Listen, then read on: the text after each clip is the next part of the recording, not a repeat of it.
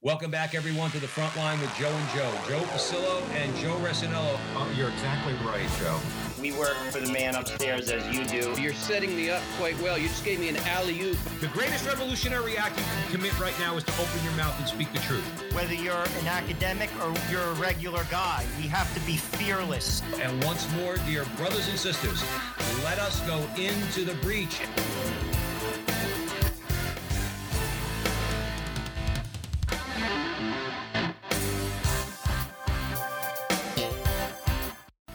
Again, everyone, and welcome back to the front line with Joe and Joe. Joe Pasillo, as always, joined by Joe Resinello. And once more, dear brothers and sisters, let us go into the breach on the Veritas Catholic Radio Network. 1350 on your AM dial, 103.9 on your FM dial, spreading the truth of the Catholic faith to the New York City metropolitan area. As always, we ask you to please be sure to download the Veritas Catholic Radio Network mobile app so that you could have access to all of our station's content, not just the front line with Joe and Joe. So you could listen to us anywhere. Um, and we would also ask you to follow Joe and I, if you don't mind, on social media. You can find us at the Frontline TV or the Frontline with Joe and Joe, primarily on YouTube until we uh, we get ourselves away from them. We're kind of stuck with YouTube, but nonetheless, we're trying to get the message out there.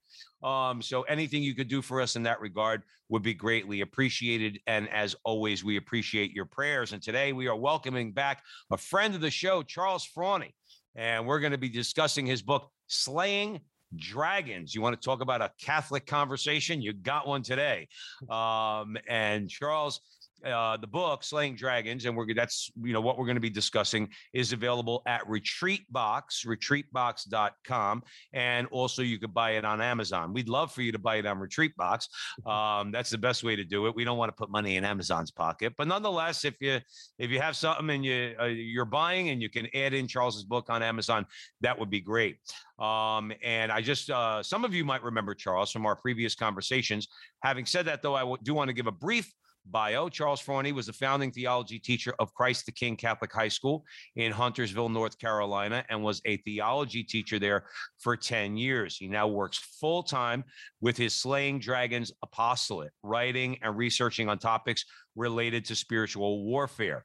He has a master's of arts in theology from the Christendom College Graduate School, as well as an advanced apostolic catechetical diploma. He's the author of Come Away by Yourselves, a guide to prayer for busy Catholics, Swords and Shadows Navigating Youth Amidst the Wiles of Satan, and the international best-selling spiritual warfare book, Slaying Dragons, What Exorcists See and what we should know. He's also completed a much requested study guide to slaying dragons that serves as a companion book and spiritual warfare manual called Slaying Dragons Prepare for Battle, applying the wisdom of exorcists to your spiritual warfare. He lives in the Diocese of Charlotte, North Carolina, with his wife and four young children. Charles Fraune, welcome back to the front line with Joe and Joe, brother. Yeah, thank you so much for having me. It's a pleasure to be back. Absolutely. We're glad you're here. And with that, I'm going to hand it over to Joe Resinello. Charles, we always start with a prayer. In the name of the Father, Son, Holy Spirit, amen. Remember, O most gracious Virgin Mary, never was it known that anyone who sought your help or sought your intercession was left unaided. Inspired by this confidence, we fly unto you, a virgin of virgins, our mother. To you we come, before you we stand, sinful and sorrowful. O Mother of the Word incarnate, despise not our petitions, but in your clemency hear and answer us, amen. Amen. Name of the Father, Son, Holy Spirit, amen. Well, Charles, you're in the company of uh, a select two.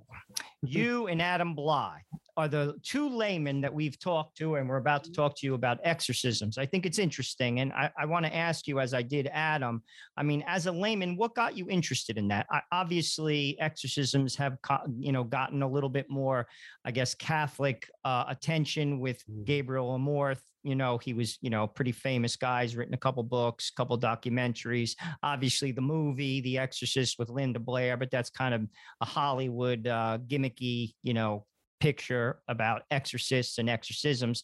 How did you as a layman get into it? Yeah well first i'm glad you had adam blai on your show. He's been a, a great resource. I've read his public book that's available for uh, for everybody um, and listened to a lot of his presentations so i'm a big fan of adam blai um, so for me, um, it began uh, with a desire for a deeper conversion. Which is is perfect. It- it's all divine providence in my um, from my perspective. How I got into it, I didn't seek it. It had always been because I was a seminarian for a while. wanted to be a priest a long time ago. Been married for uh, uh, ten or eleven years now. I got to do the math. Um, but um, I thought about you know being an exorcist when I wanted to be a priest. That whole idea, but didn't know anything about it. Didn't didn't understand it at all. But when I was teaching theology to at the Catholic high school, I think it was like the seventh year, I hit this spiritual plateau, as I always call it, and I couldn't make any progress. I felt like I'd hit a plateau, and this was as holy as I could ever be, and I didn't like that. Was not comfortable with that. I had not hit the point, the the high holiness I had always sought. So I was very frustrated. But that provoked, with the help of some good priest friends in the area who were well versed in spiritual warfare, provoked this really deep.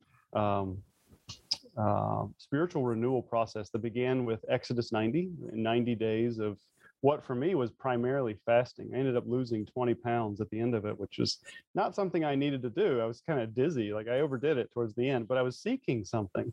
Um, so that, and then this interior healing process that one of the priests led me through, which was devised, put together by some exorcists. Um, and then a, an extra rosary a day, this big process, this big procedure that lasted probably uh, a total of like five months. And then at the end of in the process, I was introduced to uh, Father Chad Ripperger, and then a book on um, a possess- an infested home in Pennsylvania, which Adam Blai was actually involved in um, decades ago. Uh, he was in the book just cursory. Uh, so that so all of this talk about what demons can do. I listened to a documentary on the true story behind the Exorcist movie.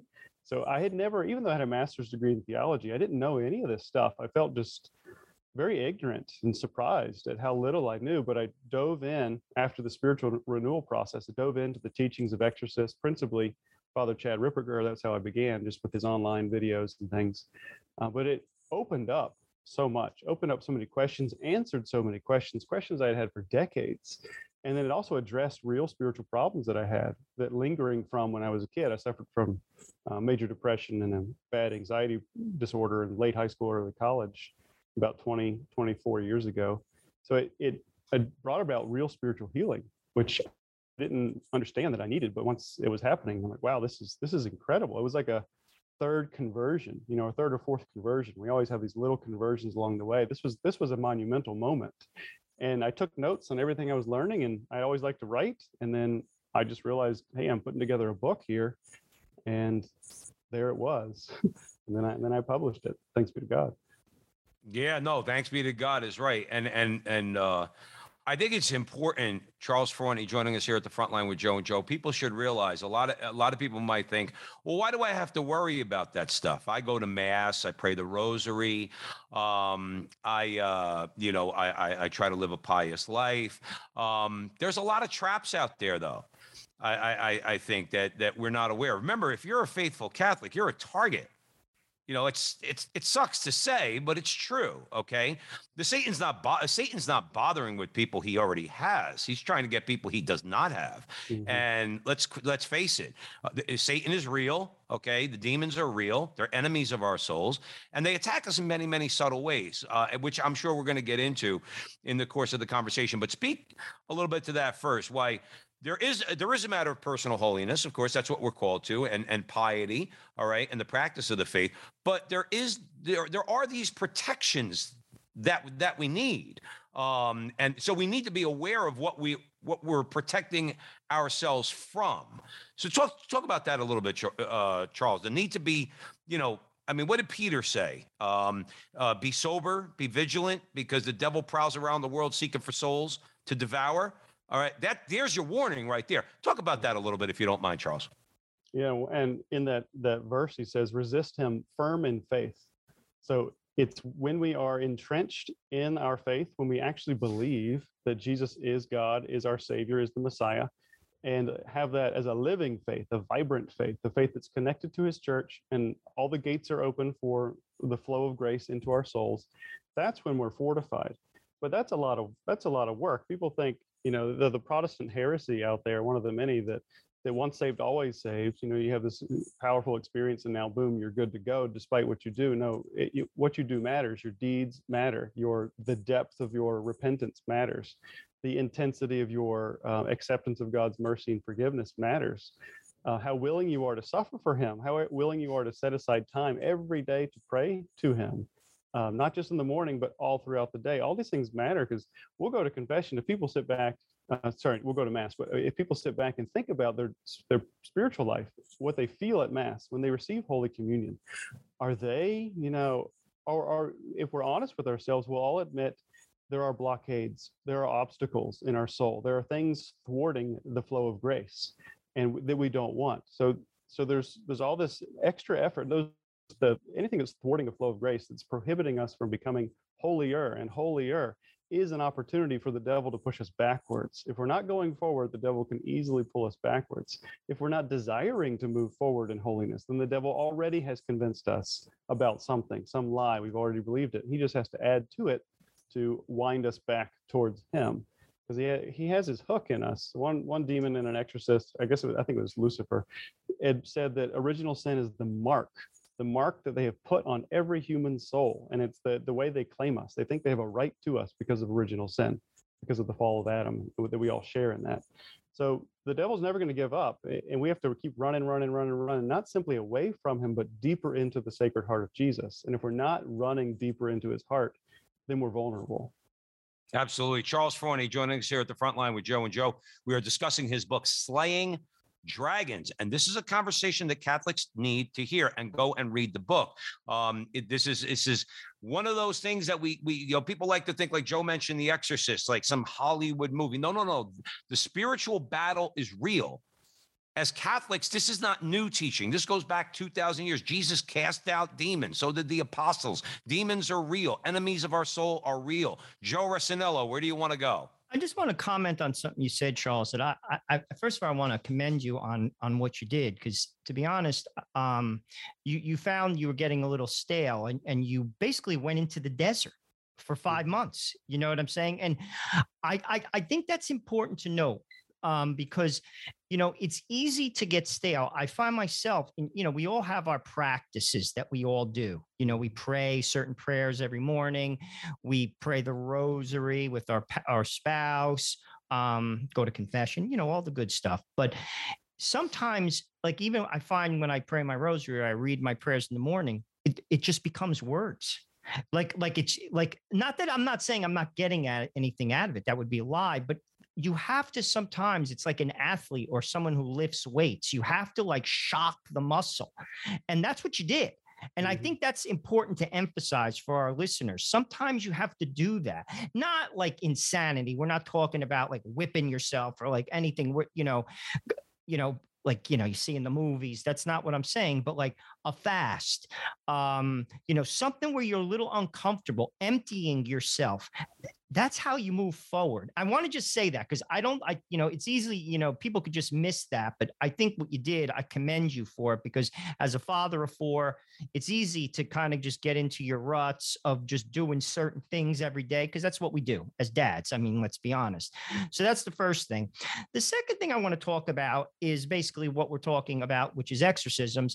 How did some of the great exorcists like Amorth and Ripperger influence you. I mean, they're famous guys. They read. Uh, my wife recently read the book Dominion by Father mm. Chad. I mean, um, you know, very very in depth book. Obviously, Gabriel Amorth.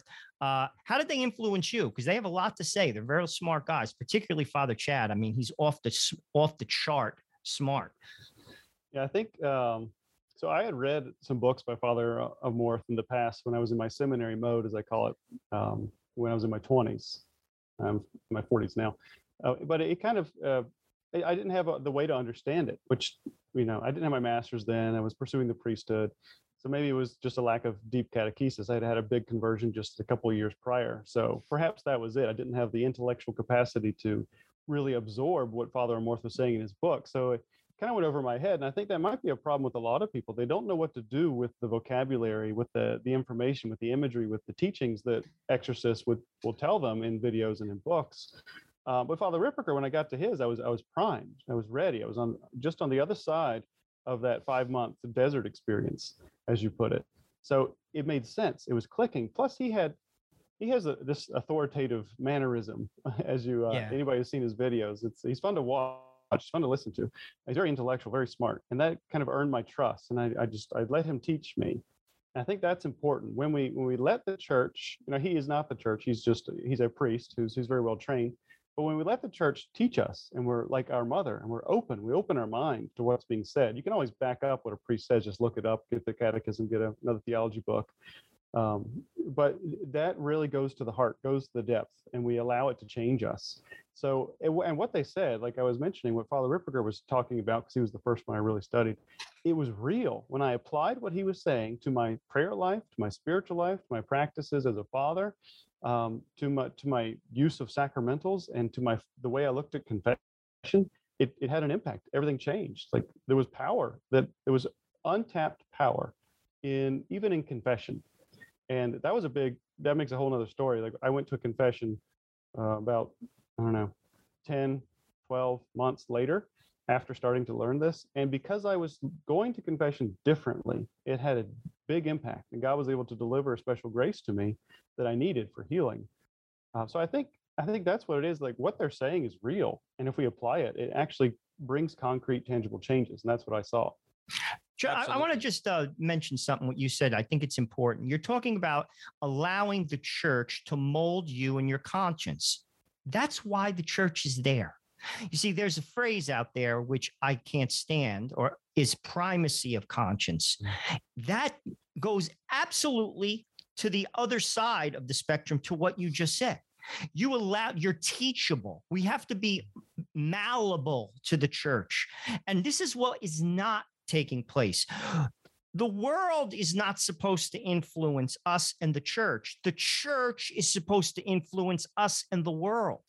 And it can if we allow it. And that's what you just talked about. Another thing I hope our listeners pick up from what you're saying the church knows what she's saying. I'm sorry to cut you off, Joe. I just wanted to emphasize that because it's so important. No, no, it's, it's it's it's extremely important. We need to know these things. That's why I mentioned earlier: be sober, be vigilant. But you got to have your eyes open, uh, and you got to know exactly what sort of battle we're in. Now, speaking of battle, Charles Fraune.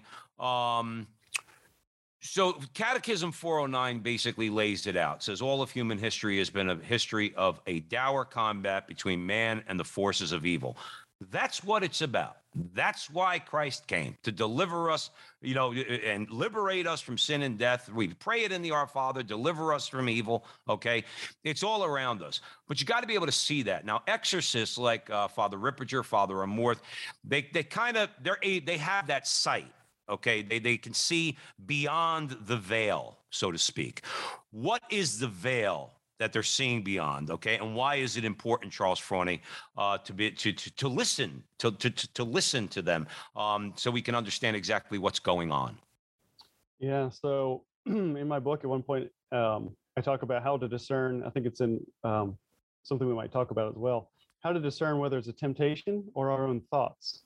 And one exorcist said it's impossible it's almost impossible. God can reveal it to you if you're really well trained spiritually. I think you can tell, but for most people, it's almost impossible to tell if a demon's tempting you or if it's your own thoughts. And that's that veil that the, there are completely invisible spiritual realities working right here, right now, every day, everywhere in the world, and we we can't see it we can't feel them we can't sense them in any way any of the senses they can't pick up on it.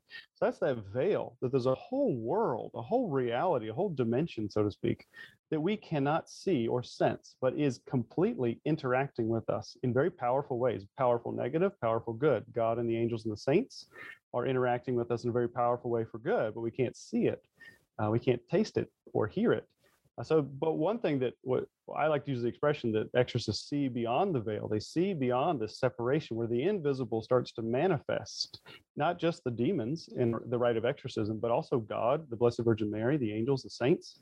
So it's, and that's one of the things that makes their teachings on so many things, not just sacramentals, but also the role of virtue, the role of grace, the role of confession, the what the angels do, what the Blessed Virgin Mary does because they see all of that. Like when the rite of exorcism starts, the exorcist puts on the stole and splashes the person, the possessed person. Let's say this person's possessed in the, the image now, splashes the possessed with holy water. As soon as the rite starts, as soon as the holy water comes out, the sacramentals come out, the demon has to respond. The demon is bound by the authority of Christ working through the priest to respond. I mean, he can respond in kind of a subtle way, not want to speak. There are different kinds of demons, but they have to start manifesting. They have to come to the surface.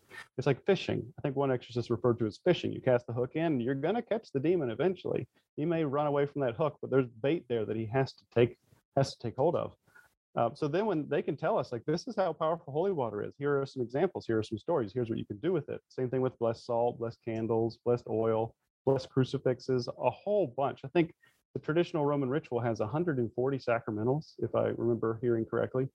And most people don't know about any of them. Um, and the people who do know about a lot of them, like even myself, like there are so many that I'm still trying to research that have just fallen out of practice. But so exorcists can teach us a lot about that.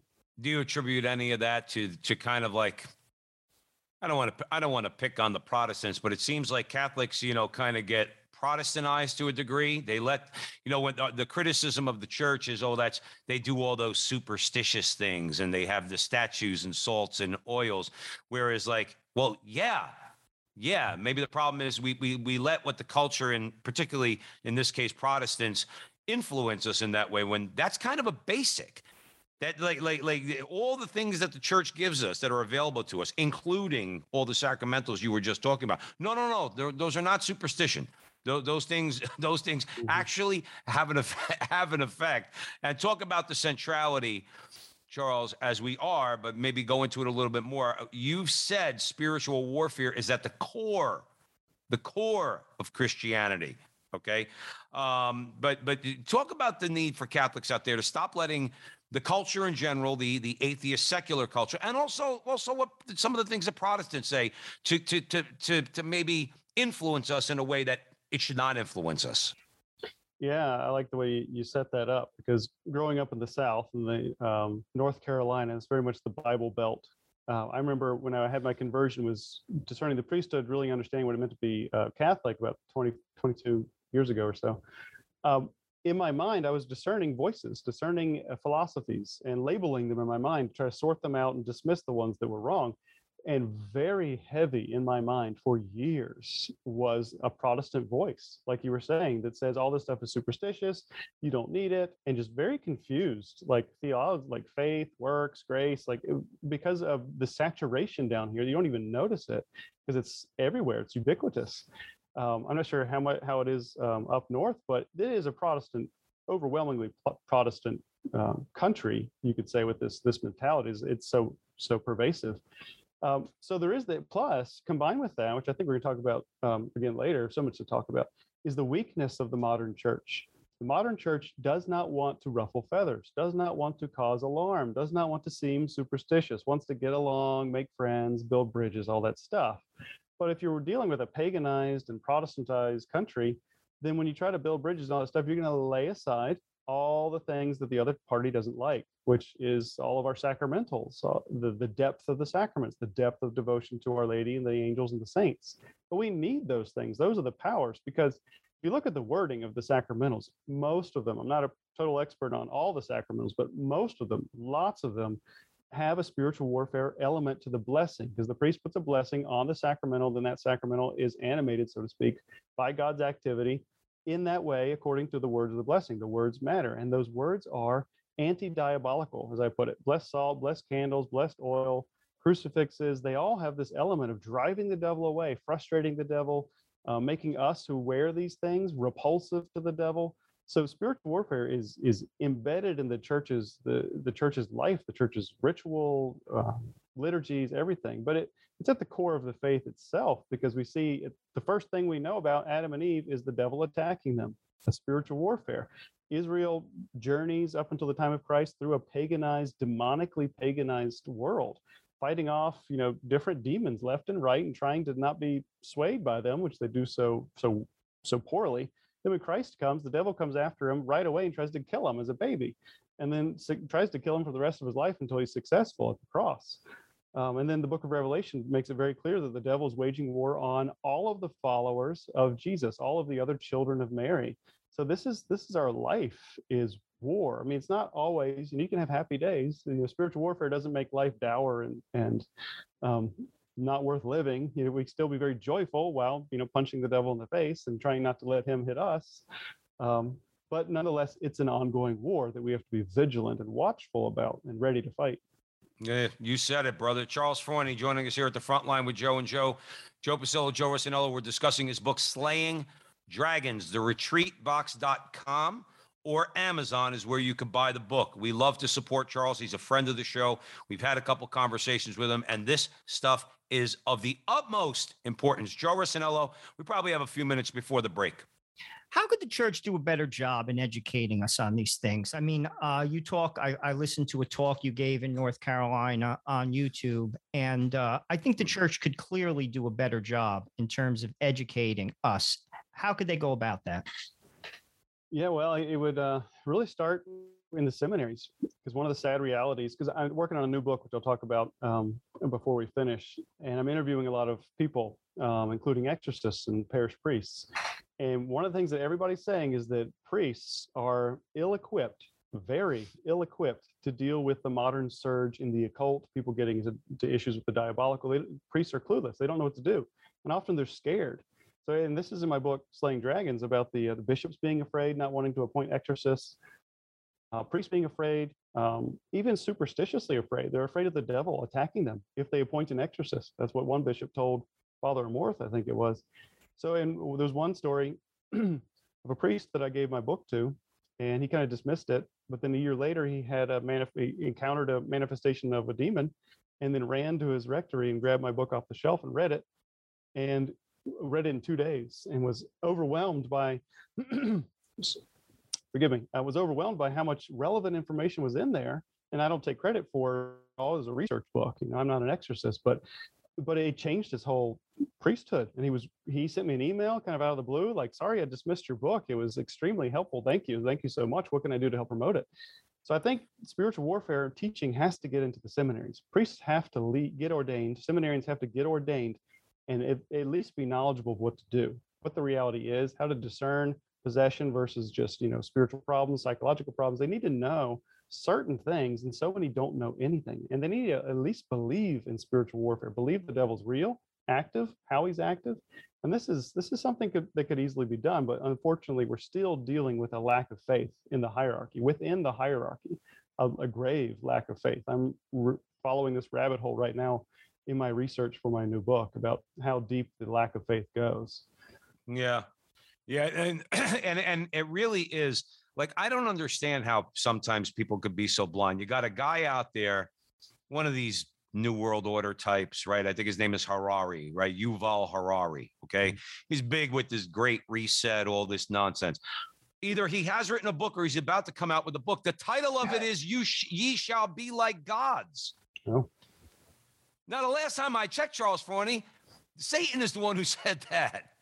Okay. I mean, that goes back to Genesis. Satan is the one who said that. It's almost like you don't have to look far for, for the diabolical. It's like, uh, you know, I'm not, I'm not saying this guy is the devil, but he's certainly promoting a diabolical idea. Talk about the need to just in the last, well, actually, no, let's go, let's go to a break. Let, let's go. But I wanted to make that point is that, look, you know, maybe in the pale or, or the, the demons, the devil, they attack in many subtle ways. Like you said, we can't, we can't see it with the senses. But sometimes those he uses, you know, they, they, they, it's right up close, right in right in front of your face. Mm-hmm. And, and and like you, you think about everything that's going on around us. People suggesting boys could be girls and girls could be boys. Okay. And what you don't think the devil has his hand all in that? And, and, and, and that's why we're here. That's why we're talking to Charles Fraune at the front line with Joe and Joe, because these are the things that we have to be aware of. So don't go anywhere. Charles Fraune's written a book, Slaying Dragons. We encourage you to buy it because we're in a spiritual battle. Where there's Catholic radio, the folks who listen deepen their faith. Families are strengthened, parishes and communities flourish. So, let people know you're listening to Veritas. Tell your friends to tune in, and let's make an impact here for Jesus and His church. This is Steve Lee for Veritas Catholic Network. Welcome back, everyone, to the front line with Joe and Joe, Joe Pasillo and Joe Rossinello with Charles Fraune discussing his book, Slaying Dragons on the Veritas Catholic Radio Network. I just before I hand it over to Joe, Charles, just before the break, I commented on how the diabolical right now is not so subtle anymore. It's right in your face. I mentioned this book coming out or has been out from this Yuval Harari, uh, uh, "Ye shall be like gods." Uh, all these ideologies, these these these false ways of you know uh, of looking at the world, and those diabolical ideologies. Comment on that if you don't mind, Charles. Yeah, so the the like you said, the uh, the world is saturated right now um, with mortal sin, with uh, satanic philosophies, satanic groups. Satanism is out in the open, much more public. Witchcraft is out in the open, much more public. I survey some of the statistics in my book um, about how, like, for one example, is the number of Wiccans, which is just one kind of witch in the United States, has um, exceeded the number of Presbyterians in the United States. So I don't know if that means the Presbyterians are tanking or witches are going up or both, but Monsignor Rossetti, other exorcists are saying that they're overwhelmed with people seeking their help, fleeing from the occult, from witchcraft, after having all these diabolical experiences. So the the devil really is kind of taking off his mask. It's almost like with the the hundred year reign that Pope Leo XIII saw in the vision when he wrote St. Michael the Archangel prayer. It's like that probably, you know, is over. That 100 years, if it was a fixed 100 years, is over. But the impact is tremendous. Just because the 100 year reign ended doesn't mean Satan's activity has stopped or slowed down. It's like he's trained half the world, if not more than that, on how to how to worship him, how to reject God. And now it's just exponentially growing day to day, year to year. Uh, my my new book that's going to come out, I don't know when, next couple of months. um, What's the is all- title of that book, Charles? So the working title is um, Slaying Dragons 2, The Rise of the Occult, What Exorcists and Former Occultists Want You to Know. So I've Okay. interviewed almost 40 people. People have left the occult, exorcists, parish priests, families impacted by it, and surveyed uh, documentaries and other things that are already out there uh, to show the occult is on the rise. It's everywhere. It's, it's sedu- seducing people by very subtle means, drawing them deep into the occult, destroying their lives. When people try to leave, they, they get attacked by by demons. It's tearing apart families. In the small network that I have access to throughout the country, which is decent but um, still small, the number of Catholic families impacted by the occult is shocking. Like so, it's encroaching. Like I- I have four small kids, as we mentioned, and my wife and I are now like, you know, how do we take our kids anywhere in public, to stores, to even to like a Walmart pickup? Like the world is so weird now the world is celebrating perversion and inversion and boys dressing like girls and like i can't figure out what that person is and just tattoos piercings everywhere and just odd behavior just the world is is crazy. The world is insane. And the more you expose yourself and your kids to it the more vulnerable they are especially if they're not fortified spiritually but even psychologically like it, how do they make sense of these things? How do you explain to a seven year old eight year old about uh, drag queens if they happen upon it you know even if they don't watch tv or anything if they go out in public at the wrong time the wrong spot they're going to see something really really crazy so it's it's hard to wrap your mind around it's almost so bewildering that people want to go into this like coma of disbelief and just pretend it's not happening kind of like what you were saying Well, that's me. Well, I'm going to hand it over to Joe, but that's that we allow ourselves to be distracted by so many things, and all of us are guilty of that to a degree.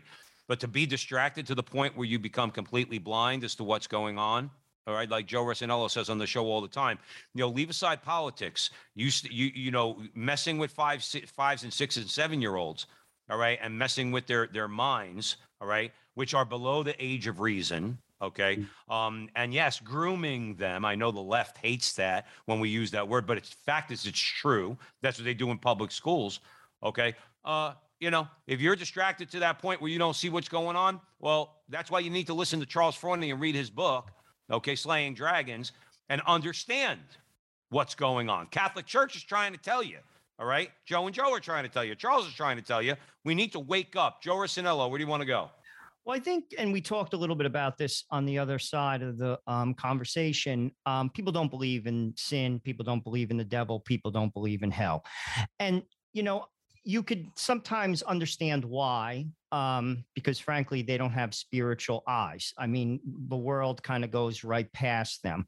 But saints have encountered the devil. I mean, to, to, to talk about two, uh, Padre Pio and John Vianney, um, they were physically and spiritually attacked.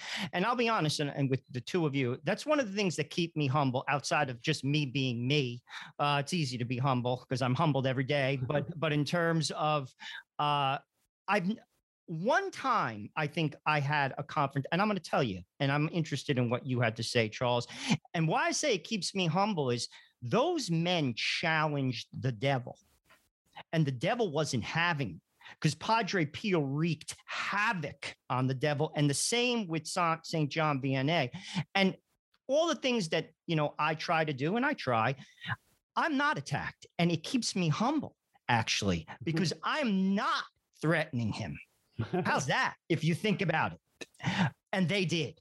I would say, Joe, if he's leaving you alone, you might want to you might want to figure what you're doing wrong. No, but but uh, but you know, but in honesty, no, if you really think about it like that, um, they challenged him and he went at him.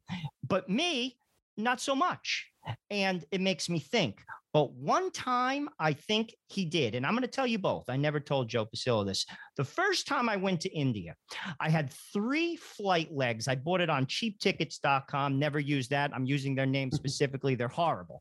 Anyway, my last leg was to go to Calcutta, and they wouldn't let me on the plane. They said my ticket was no good. And as any crazy Italian man from New Jersey. I got into a humongous argument, as as I only can in an airport, uh, and they still didn't let me on the plane. In fact, I had to buy another ticket. And then when I got on the plane, the seat was someone else's seat. So then I had to move. And I was sitting there next to this young family. And the woman's like, Where are you going? And she's like, I was rattled. She's like, You're going to, I had to buy a new ticket. I couldn't get on the plane. I got into a huge argument with these people. I didn't sleep for two days traveling. And I'm like, I'm going to Calcutta. And she just looked at me like I was crazy.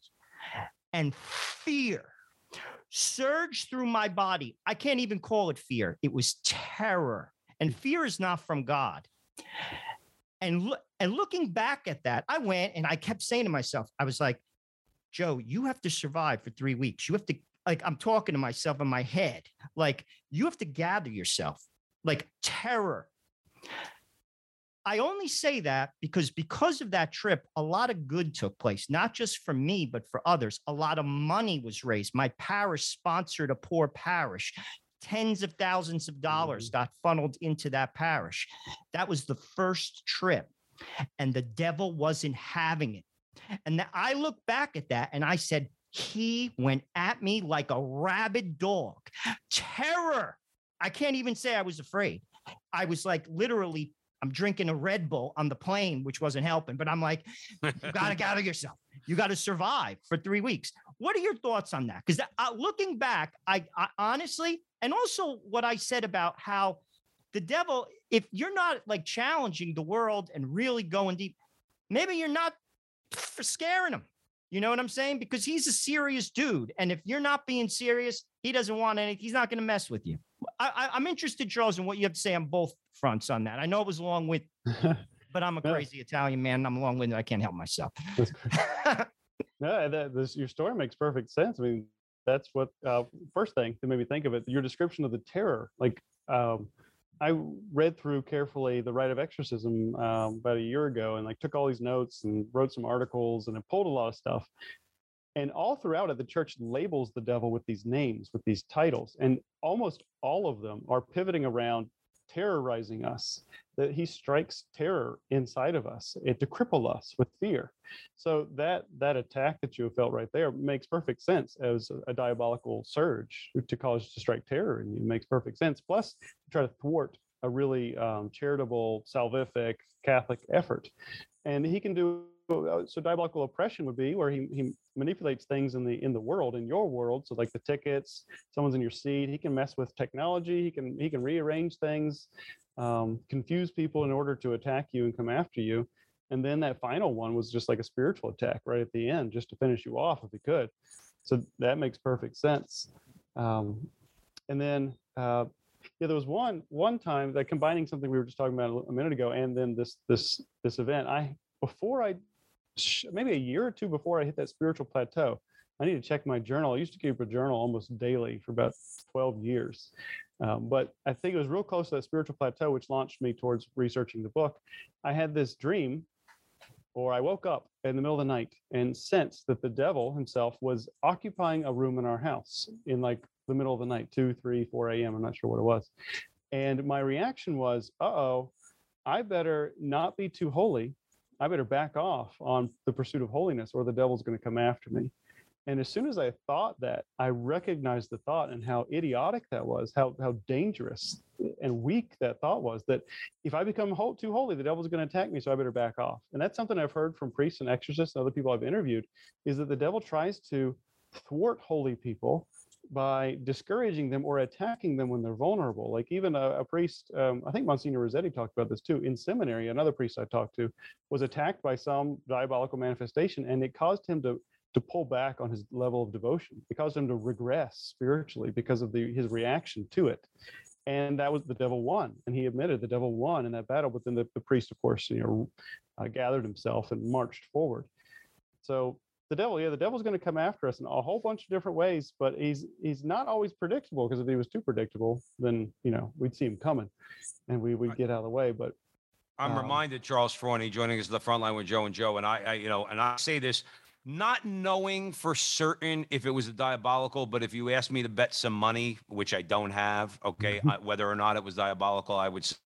You're reminding me because I, I was attacked. Before I got I got married nine years ago, okay, um, and before then I I felt like I was attacked.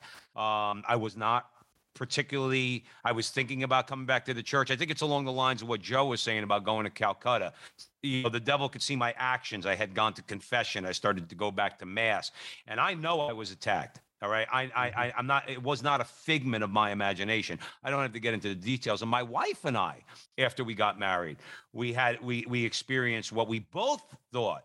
Okay, uh, were attacks, direct attacks. Okay, and I, looking back on it, I think I think we did the right thing based on what you just said. We didn't get scared. We just doubled down mhm. you know, the conversations I have with my wife, which I'm sure you have with yours and Joe has with his, is, honey, we have to start praying the rosary more. We need, you know, we've been a little spiritually lazy. You know, we, we have to we have to pray a novena, um, you know, like and, and and different things. And guess what? You know, the dude backs off because it, not because of anything we did, but because we're asking for divine grace. Okay, we're asking for the help of the angels and saints and Our Lady. Okay, then they're doing the work.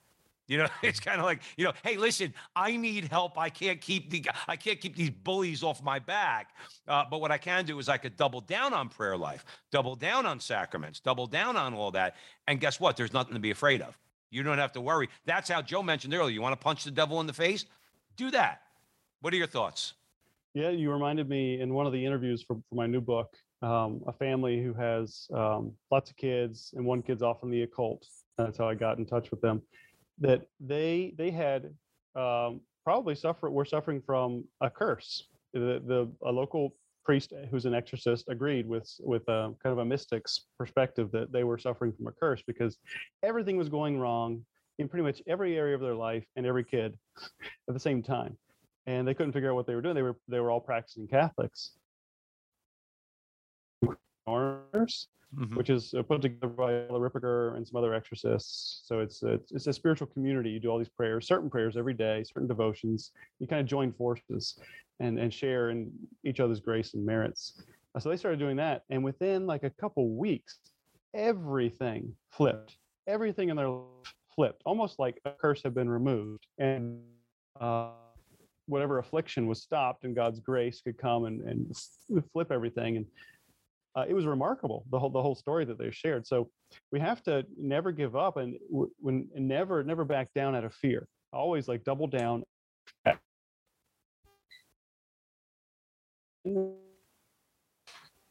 Back, we to pray harder, pray more, and stay isolation, not give up into the despair and quit because we're tired. I don't like praying anymore, so I'm gonna stop doing it. No, pray more. If you don't pray, pray times as much until it, it resolves. It's, it's kind of an oppression, a diabolical yeah. oppression.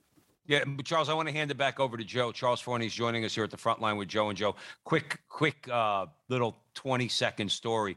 Um, after I had, had come back to the church and started practicing again and all that, uh, my cousin, who's kind of funny, like he's got a house full of women his whole life because he has a wife and all daughters, right? Yeah. He's telling me, cuz, with the Jersey accent, he goes, cuz, I just leave the house. I just go to confession. Like I just leave the house. I just walked out. I, I drive down to the parish. I just go and, you know, I, I pray to divine mercy. It's like, uh, but he said to me one time, he goes, cuz I believe in the devil. I want to, I want to beat the, use the word crap. I want to beat the crap out of him. And I remember what I said is kind of what you were just saying and what we're talking about. I said, cuz it, ain't going to happen. It's, it's, it's just not. The only way we could do it is we just have to double down on everything. In other words, you punch him in the face by saying a prayer. So Jesse Romero recently, because I moved to Arizona, um, Jesse gave a talk a bunch of in front of a bunch of men. Um, he said, "You want to punch the devil in the face? Do the sign of the cross. Pray in our Father, which is a minor exorcism. Like, there's like uh, all these things I didn't know, and he's constantly alluding to, you know, uh, Father Ripperger and everything else. But I want to throw that in. It's like if you want to punch, don't get mad at the devil. If you want to punch him in the face, pray the Rosary. Joe Rissanello, where we headed? Well, I guess um talking about like, you know, doing it- being in combat with the devil. I guess the best way and I'm interested in what you have to say Charles, uh, is to be in a state of grace. Like the devil is stronger than us, he's smarter than us, he knows our weaknesses, but if we're in a state of grace, we have nothing to fear. Like nothing. Um, you know, I've traveled a lot in my life. Um, I traveled, I was in South Africa and I took a tour of um basically a slum and they had a witch doctor believe it or not in the slum. Um i'm not afraid of a witch doctor. I'm not going to dabble with the witch doctor but as far as who the i'm not afraid because i'm a catholic and i'm in a state of grace. I have nothing to fear. Using another travel story in India, transvestites beg in the street, in traffic, and there's a superstition with them that they could put a curse on you. They would come up to me sometimes. I'd be in traffic in a cab in the back in gridlock traffic. I'd be like, get lost. I'm not afraid. Get lost. Because I'm in a state of grace. I go to confession. I receive the Eucharist. I'm not a saint, but that is the best defense against the devil. I have nothing to fear against him, but without the grace, he'll devour me in a second. Talk about that, like what I just said about, like, uh, you know, like with regard to being bold in terms of like, I'm not afraid of the devil because I am a child of God and I'm Catholic and I'm in a state of grace. Yeah, yeah, that boldness is something that I think is very much lacking uh, for so many reasons today. Even even among Catholics who do stay in a state of grace, they're they're just cowards. Whether it's the conditioning by the church, the church is in a state of cowardice too. But yeah, so if if we're in a state, that's the key. Exorcists say Father Ripperger would hammer this issue like never, never, never sin, never commit a mortal sin. Always stay in a state of grace, never live. And I give that advice to my uh, to my students for ten years. Like if you know you have a mortal sin, cancel all your plans and get to confession. Nothing matters more because when you, when you're in a state of grace, you are grafted onto Christ. You are uh, the the blessed Trinity dwells within you. And if the devil comes after you at that point, well, he, he won't. That's that's one of the things. He's hesitant to attack you. Very, very, very hesitant. All the exorcists say the same thing. You are you are inhospitable to him. If he comes after you and he smells great, he wants to up and run. Uh, plus, you have divine power flowing through you. So if you turn and make the sign of the cross in a state of grace, it's like it's not just a fist at the devil. It's you know this double-edged sword, the flaming double-edged sword, because you're in a state of grace and you make the sign of the cross with devotion. So it's not a superstition. With devotion, all sacramentals have to be used devoutly in order for their power to really be accessed. Has to be done used in union with the God who blessed it. So if we're living in a state of grace humbly, um, acknowledging that the, the protection we have is God protecting us and not something we have done or merited, just something we've cooperated with, then God can flow through us and that holy boldness can come out. I mean, think about St. Paul. That's he's a great gift to the church because he's bold. He tells the stories, he writes with boldness, he preaches with boldness, he acts with boldness. And we need that too, especially, you know, you, you mentioned these these you go into the city and there are people trying to curse you left and right. It's not a far-fetched idea that our societies may be like that in the near future. If the occult is not thwarted, the church isn't strengthened, and people continue to become cowardice, eventually we know the Antichrist is going to reign. That's gonna be a, a day of evil, years of evil, and it could be that you know it's it's spiritual warfare in the streets, as I like to put it, and, and we need to be in a state of grace and bold and humble at the same time. Are we No, not seeing that now, Charles Fraune? Go ahead, Joe. I'm no, sorry. I was going to say, I think that's you. You made me think of something because the church does lack the bold spirit. Um, it's sad, and and and it's everywhere. Um, you know, I I believe this. If you're on the side of God, fear nothing, and that's where the, how the church should behave. The spirit of the world has entered the church, and it's like sometimes we ask for permission to be Catholic, even in Catholic circles. And if you are bold in the church, I'll be honest with you, I'll stand before anybody, the cardinal. I don't care. I'm talking about what the church teaches. I don't care what your opinion is, to be completely honest with you, because I'm on the side of the church. And we have to have that mentality. Too many people, priests, they're afraid. They don't want to say like what the church teaches. No.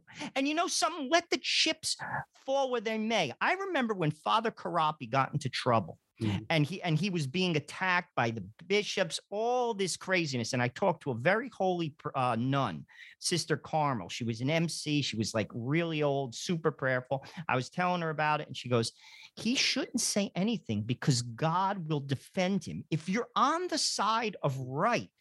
and you speak the truth, no one can stand in front of you. You know, I always think, and I'm I'm ranting, but but uh, what's it called? Joan of I Arc. love your rants, Joe Resinello. Joan I of love your- Arc couldn't read and write. She was illiterate.